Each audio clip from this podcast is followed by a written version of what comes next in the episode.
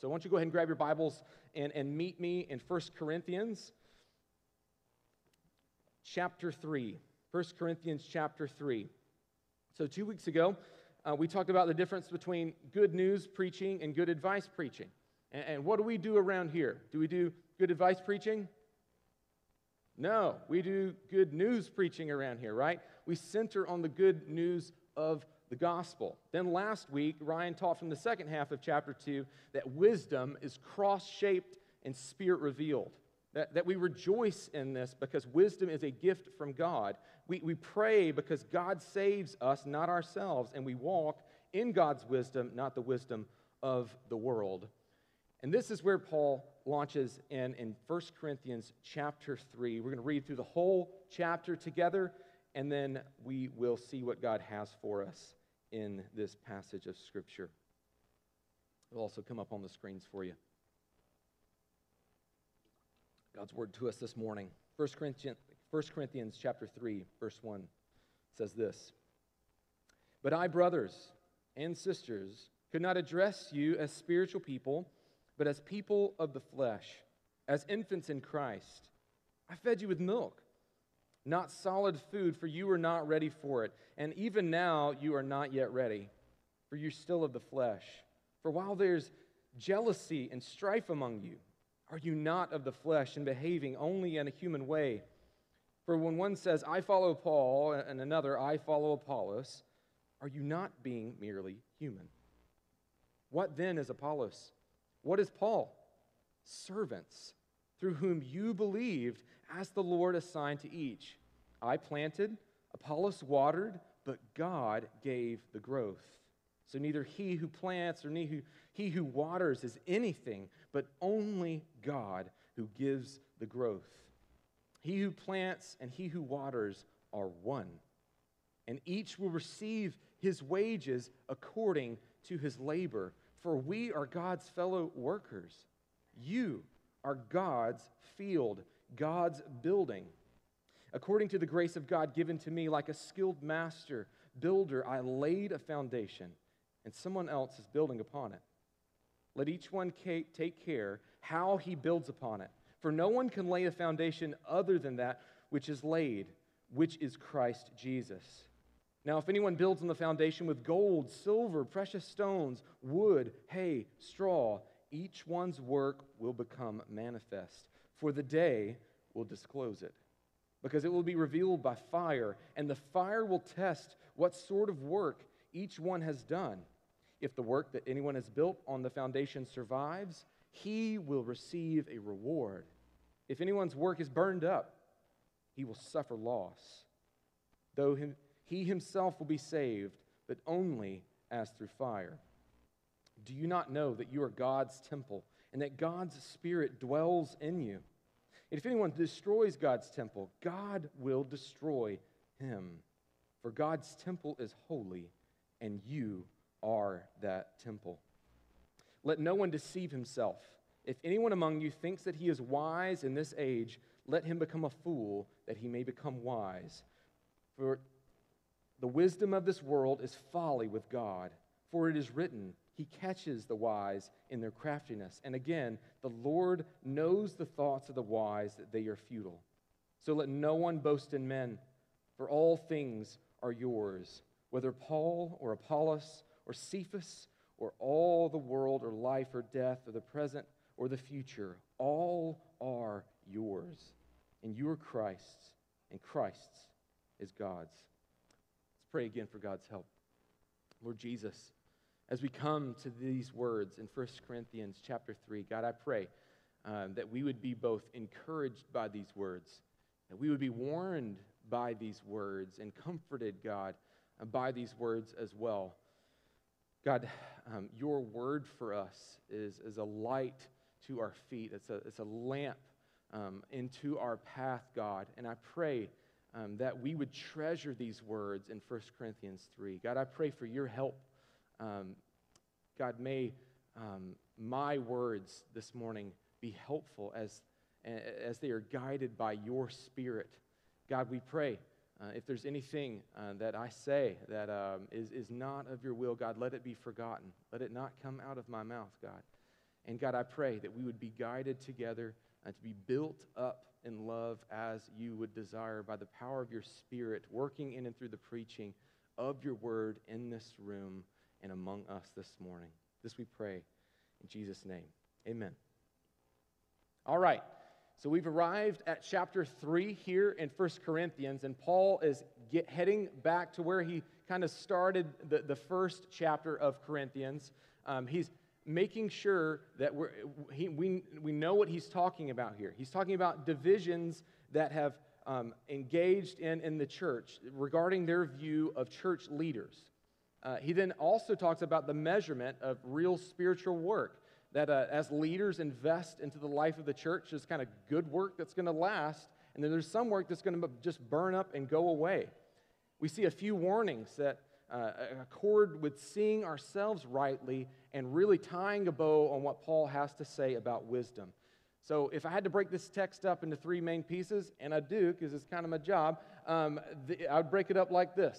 Uh, there, first, we're going to see God's work in verses 1 through 9. Two, we're going to see God's way in verses 10 through 17, and then God's wisdom in 18 through 23. So, in, in the first four verses of this chapter, Paul really calls the Corinthians out again. He says, you, Your brothers and sisters in the faith, your spiritual people, but he had to treat them like a bunch of babies.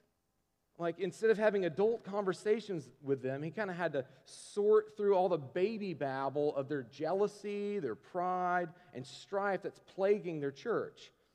I, I, have, I have had young kids, and if I think everyone in the, in the church can relate with this of having a conversation with a two year old before. Uh, if you've ever had a conversation with a two year old, it's kind of confusing. You don't really know what's going on. You're pretty sure you know what they're saying, uh, but it's just overall, it's cute. And you kind of love covers a multitude of sins there. And so your love for this cute little two year old um, kind of covers over whatever confusion you have with them because, hey, you're the adult in the situation. Whatever they said doesn't really matter in the first place. But if you've ever had a conversation with an adult and it feels like you're talking to a two year old, the cuteness factor just kind of flies out the window, right? It's not cute anymore. It's just annoying. It's like, come on, man. Like, grow up, move past, speak clear, use your words, bro. Like, it's just when you, there's babble and there's strife and division, that's what this is kind of like. People end up pouting and thinking if someone doesn't cater to their desires, uh, then those other people are just being mean, right? And so maybe you'd say, like Paul here, he's like, well, go ahead, I'm going to treat you like a baby. Go ahead and poop your diaper, you know, to the adult Corinthians here. And so when you're adult, no one else has, is going to change your diaper for you. You've got to do that for yourself. It's your deal now. You got to just sit in your own stink, and it's only hurting you.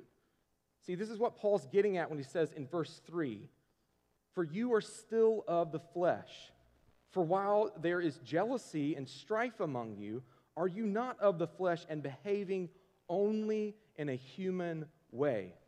Again, the topic at hand here is that people are dividing on who they're saying they're following. I follow Apollos or I follow Paul. And then you've got the really super holy people who are like, well, I just follow Jesus. you know, they're all hoity toity about their stuff. But they're still participating in the division here. See, this is the topic. They're against one another, and Paul is trying to show them that it's not important who the worker of God is, it is important that we know that it is all God's work. So it's not the leader that's important ultimately. The import is still on God as the one who does the work. Look again at verses 5 through 9. Paul says this What then is Apollos? What is Paul? He calls them servants through whom you believed, as the Lord assigned to each. This is God's assignment on these men. It was God leading and guiding these men. So neither he who plants or he who waters is anything. See, uh, verse 6 I planted, Apollos water, but God gave the growth. So neither he who plants nor he who waters is anything, but only God who gives the growth. He who plants and he who waters are one. It is God doing the work through these human leaders, and each one will receive his wages according to his labor. For we are God's fellow workers. You are God's field and God's building. So now we're getting somewhere. Paul gives us some helpful terms. I used to be a teacher, so I really like clarity when it comes to terms. So, what's Paul? What's Apollos? They're servants through whom this church believed. And then in verse 9, they're called God's fellow workers. This is really helpful for us when it comes to us in the church and what to expect out of the leaders up here at the front. So, for the past two weeks, Ryan has been preaching. Now I'm preaching. So, uh, it, would it do us any good to say, well, I, man, I really like it when Jacob preaches, or man, I really only like it when Ryan preaches? Or we could do this with the band up here, too. I've definitely been a part of the church long enough to know people are like, oh, I really prefer this style of worship, or I really hate this particular group of songs. When we're playing favorites like that, inwardly in our own heart, we're only setting ourselves up for failure. We need to see leadership from the church and within the church as God's work in and through just broken humans, just like you, who fail, who get it wrong, who get it right sometimes. Guess what? All the getting it right, that's God's work. All, all of the leadership that happens up here in a healthy way, that's God's work, that's God's doing, not any of us. And Paul makes it very clear it was not Paul or Apollos who made them believe, it was God Himself. Paul says he planted, he said Apollos watered, but who gives growth? It's God Himself. Paul and Apollos aren't anything. Only God Himself gets the glory for the gift of faith that is now enjoyed in that Corinthian church. That church is now God's field, God's buildings. This is one of the reasons that we say all the time that the church isn't a building, the church isn't a place that you go to. The church is a people, it is the people of God. I know that we're really excited about what that building could mean for us if we get a permanent church home as a family. But, church, believe me, it's just that. It is just a building, just like any other building.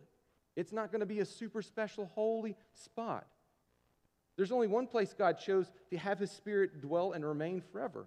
You know where that is? It's in you. It's uh, through the gift of faith in Jesus. The Spirit of God dwells in you, follower of Jesus, not in a building, not in a place, but in you. See, you don't get into this family by signing a form. You don't get into this family by raising your hand or even coming to an altar. The way you become a part of the church is through the miracle of faith that God Himself works in each of us. The gift of faith that He does in us. The work of Jesus in your place, crucified for your sin and belief in that gospel. A couple weeks ago, Ryan said that this is a loser gospel about a God who dies for sin who, who was crucified naked on a Roman torture device, who was openly mocked and spat upon and ridiculed as he suffered before his death. It's a loser gospel. But through that gospel, losers like us get invited into the family of God. Through, through Christ's loss of death, he gained eternal life for us. He showed his power over sin and death and the grave, and he brought us into the family of God. It is God's work that brings us into the family of God. So, this miracle of faith, through the, the proclamation of God's word, spoken again like men like me who aren't anything, but it's through the work of God, through humble means like this, speaking words on a stage like this, opening up the Bible in front of you this is the way that we become God's field, field. And if you think about it long enough, this has always been what God has been doing for the past 2,000 years. This is why we gather together like this on a Sunday morning.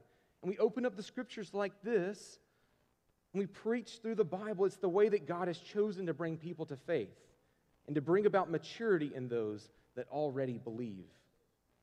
It's, if you think about it, this is one of the only things about our stories of faith that ha- we have in common. It all starts with people sharing the good news of Jesus with us.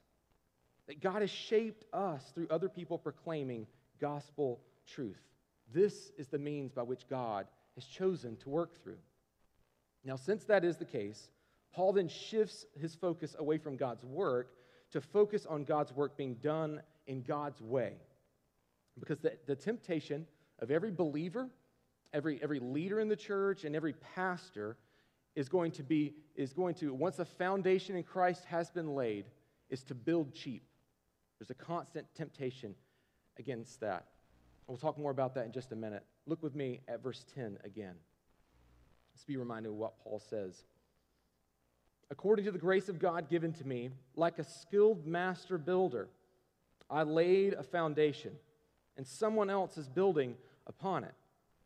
Let each one take care how he builds upon it. See the way there. For no one can lay a foundation other than which is laid, which is Jesus Christ. Now, if anyone builds on the foundation with gold, silver, precious stones, wood, hay, straw, each one's work will become manifest. It's going to be found out, for the day will disclose it. Because it will be revealed by fire, and the fire will test what sort of work each person has done. Now, if the work anyone has built on the foundation survives, he will receive a reward. And if anyone's work is burned up, he will suffer loss, though he himself will be saved, but only as through fire. Let's stop there. See, as we read that, read that again, you probably saw again, God's, Paul is very much concerned um, that once this foundation in Christ has been laid, that the, the subsequent teachings of the church, the way the church is being led, the way the church is being built up, he is afraid that that direction is going to be um, uh, building in a way that's cheap, building in a way that's not still centered on Jesus, still centered on the gospel. It's diverting attention away into something else. Remember back to chapter 2. We know that that foundation was Christ and Him crucified. That's what Paul said. He, when he was among the Corinthians, he decided to know nothing else other than Christ and Him crucified. And Paul clarifies again in verse 11 For no one can lay a foundation other than which is laid, which is Jesus Christ. But something else is happening now. Paul isn't there anymore, but the church continues. The church is continuously being built. That foundation is being built upon by others. And how are they doing that building? And it's through their preaching. It is through their leadership in the church, their example to others within the family of God. And here Paul has a warning for these leaders. So be careful, Christian leader here. Hear this warning from Paul. You're either building up the church with things of value, or you're attempting to build up the church with things that will be burned away. This is what I meant earlier about building cheap. See, you can build cheap in, in, a million ways in the church. You can start with a good foundation on the gospel and then feel like, well, we need to graduate away from the gospel and into something else. You know, that's our next step in Christian maturity is, eh, you know, really, we need to move on from the gospel and really get with, you know, whatever the next fad is in, in, in popular Christian life.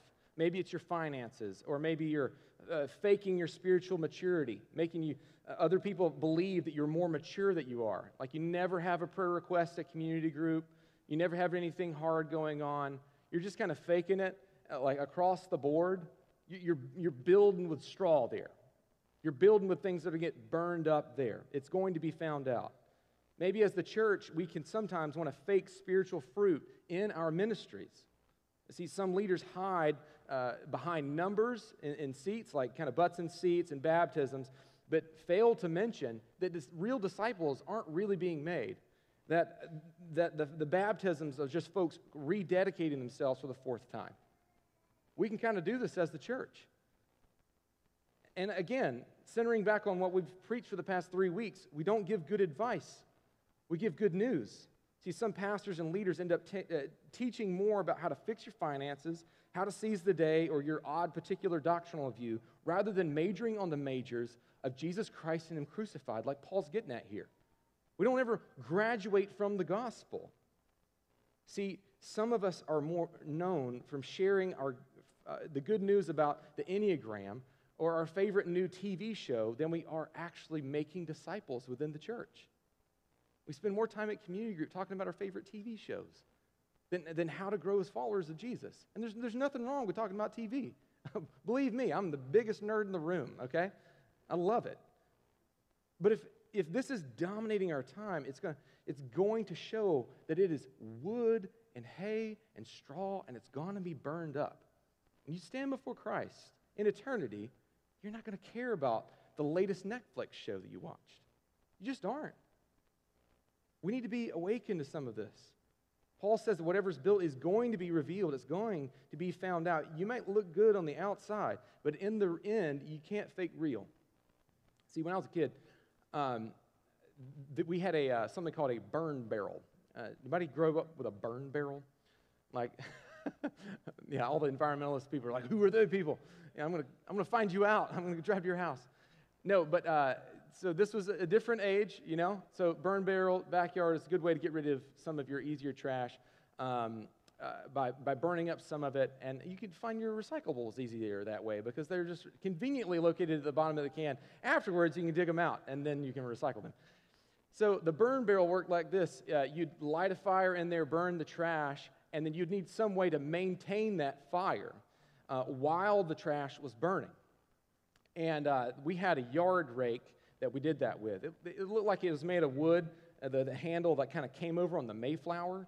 You know, like it was, it's going to survive uh, like the coming of Christ, the, the whole everything else. It, it's just never going to go away. But this thing was solid, right? And this, you'd use it to tend the burn barrel fire. And I made the mistake one day uh, of grabbing a plastic rake and then trying to tend the fire with the plastic rake. And you could probably know what happened when I, uh, that thing went over the fire. Before it even touched the flames, it had already melted. It was already ruined. It went everywhere. My dad was really excited about it when he got home, you know. But it's, it was found out you can't really fake real. It ruined that entire rake in seconds. See, that metal rake was fine every single time it went into the fire because it was made for it. It was made sturdy, it was made strong. There's nothing wrong is going to happen to it. But the plastic one ruined instantly. This is what Paul's getting at here. You can't fake real discipleship to Jesus. See, plastic and the straw, they're going to burn away in our lives, but what is built on Christ is costly.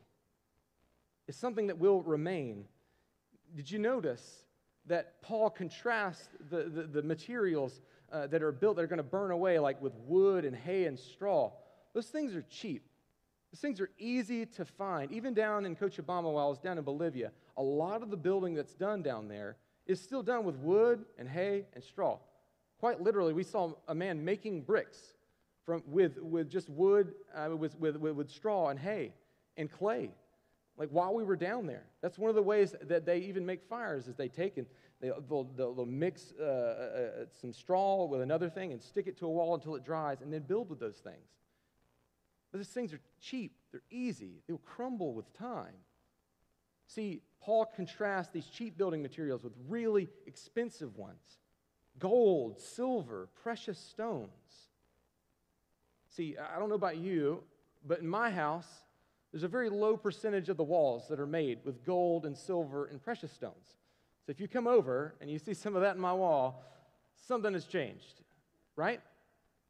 And Paul's talking about building a house here.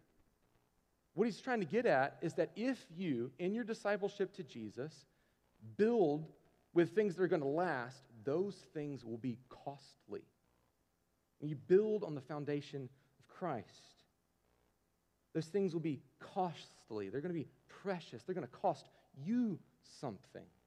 When we preach, and we teach, and we lead, and we try to set an example that accords with Christ and the church, those things that are going to last will cost us something if we are to gain them in the church. Church, not following trends and jumping on easy bandwagons will be costly in today's culture.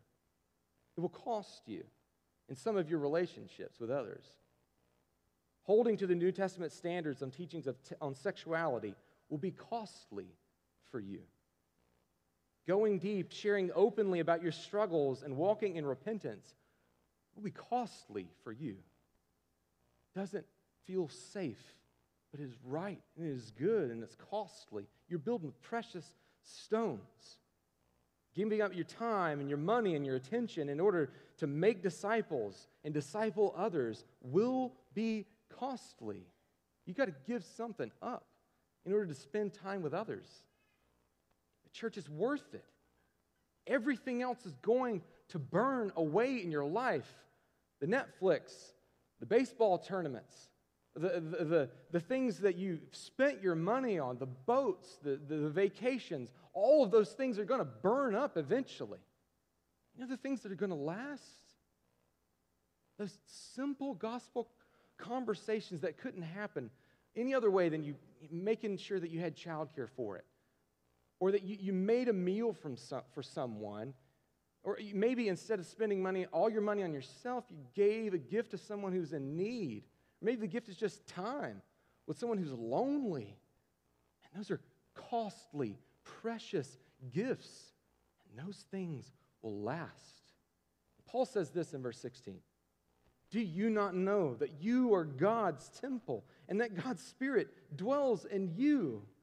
If anyone destroys God's temple, God will destroy him, for God's temple is holy, and you are that temple. See, Paul reassures the Corinthian church, and by way of Scripture, us, God is going to keep us. Just like he, He's going to keep this Corinthian church. God's going to keep His church. It's precious, it's holy, it's built with costly, precious things. And anyone that dares try to destroy His church, God will destroy him. Verses 16 and 17 are incredibly encouraging and hope filled verses for anyone that are part of God's church. But at the same time, these verses contain some of the harshest possible warnings for anyone who might seek to destroy God's church. Paul says, God will destroy you. Take heed, Christian leader here in the room. I was really helped by this quote from Andrew Wilson's incredible shorter commentary. Let me read this for you. He says, Shoddy workmanship in building up the people of God, the church, causes damage to everyone but it doesn't disqualify a person from salvation. Paul says that they will be saved, but as through fire. But destroying the church, on the other hand, most definitely does.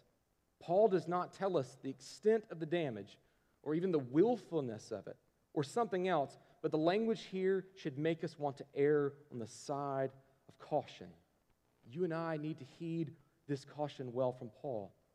We who lead in the church, teach and disciple, lead kids and Veritas kids, lead youth, are part of a community group. We need to take heed. We are holding holy things when we invest in others, when we disciple others, when we teach and lead others. And friends, we must never become comfortable holding holy things, God's precious, holy things. Because it is indeed the church which God holds this in regard. It's like handling a, a precious glass vase or something delicate. I've, I've started regularly including uh, my boys, Levi and Pete, in unloading the dishwasher. And it's incredible how careless a seven year old can be with something that you deem as precious, right? Uh, they grab that thing and they're like, la da da da da, you know, on the way to the, you know, the china cabinet, put the thing up. And you or I would treat it with care and caution and like, try to be careful. Hold it with two hands, buddy on where, wherever you're taking the thing. But we who are in positions of leadership, as we teach, as we disciple, and as we lead, must be careful. We're holding a delicate thing when we lead the church.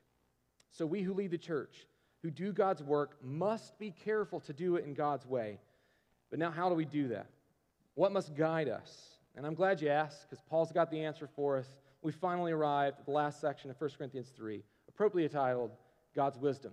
Let's read these last six verses one more time. Paul says, So, let no one deceive himself.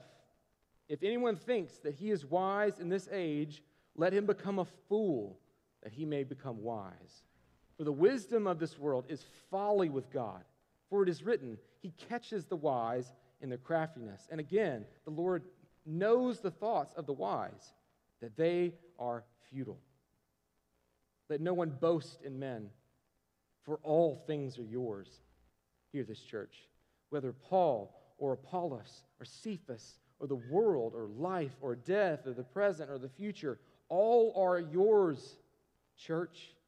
You are Christ's, and Christ is God. Paul's bringing this section home with two commands. Two commands are this let no one deceive himself, and let no one boast in men. In saying that we should not deceive ourselves, Paul is really clear here. See, if you think you're wise, you're really a fool. so get back in line with the foolishness of the gospel. And speaking of wisdom, uh, Tim, Tim Keller actually tweeted this the other day, and I found it very helpful and in line with what we're talking about today. Tim Keller said, Your future self will always see your present self as unwise and immature. That means you are currently unwise and immature right now. right? It's really like a gut check for like any time I want to think that I've arrived or anytime I think that I'm a wise person. It's like, he's totally right. I think about my 10 year old self and I'm like, man, you were an idiot. And then my high school self, I'm like, goodness gracious, what were you thinking?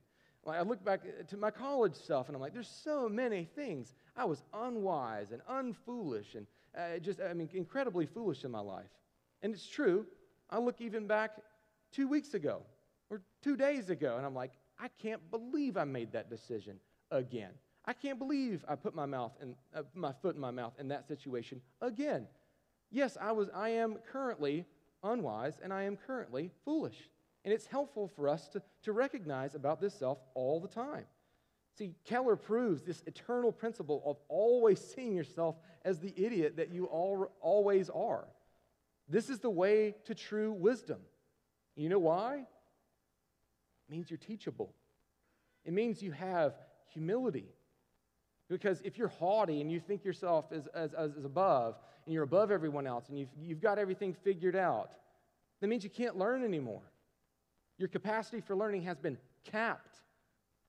But if you admit with yourself, man, I don't have it all together, I do have a thing or two to learn, I am and will see myself as unwise and immature just days from now, then you'll have capacity to learn.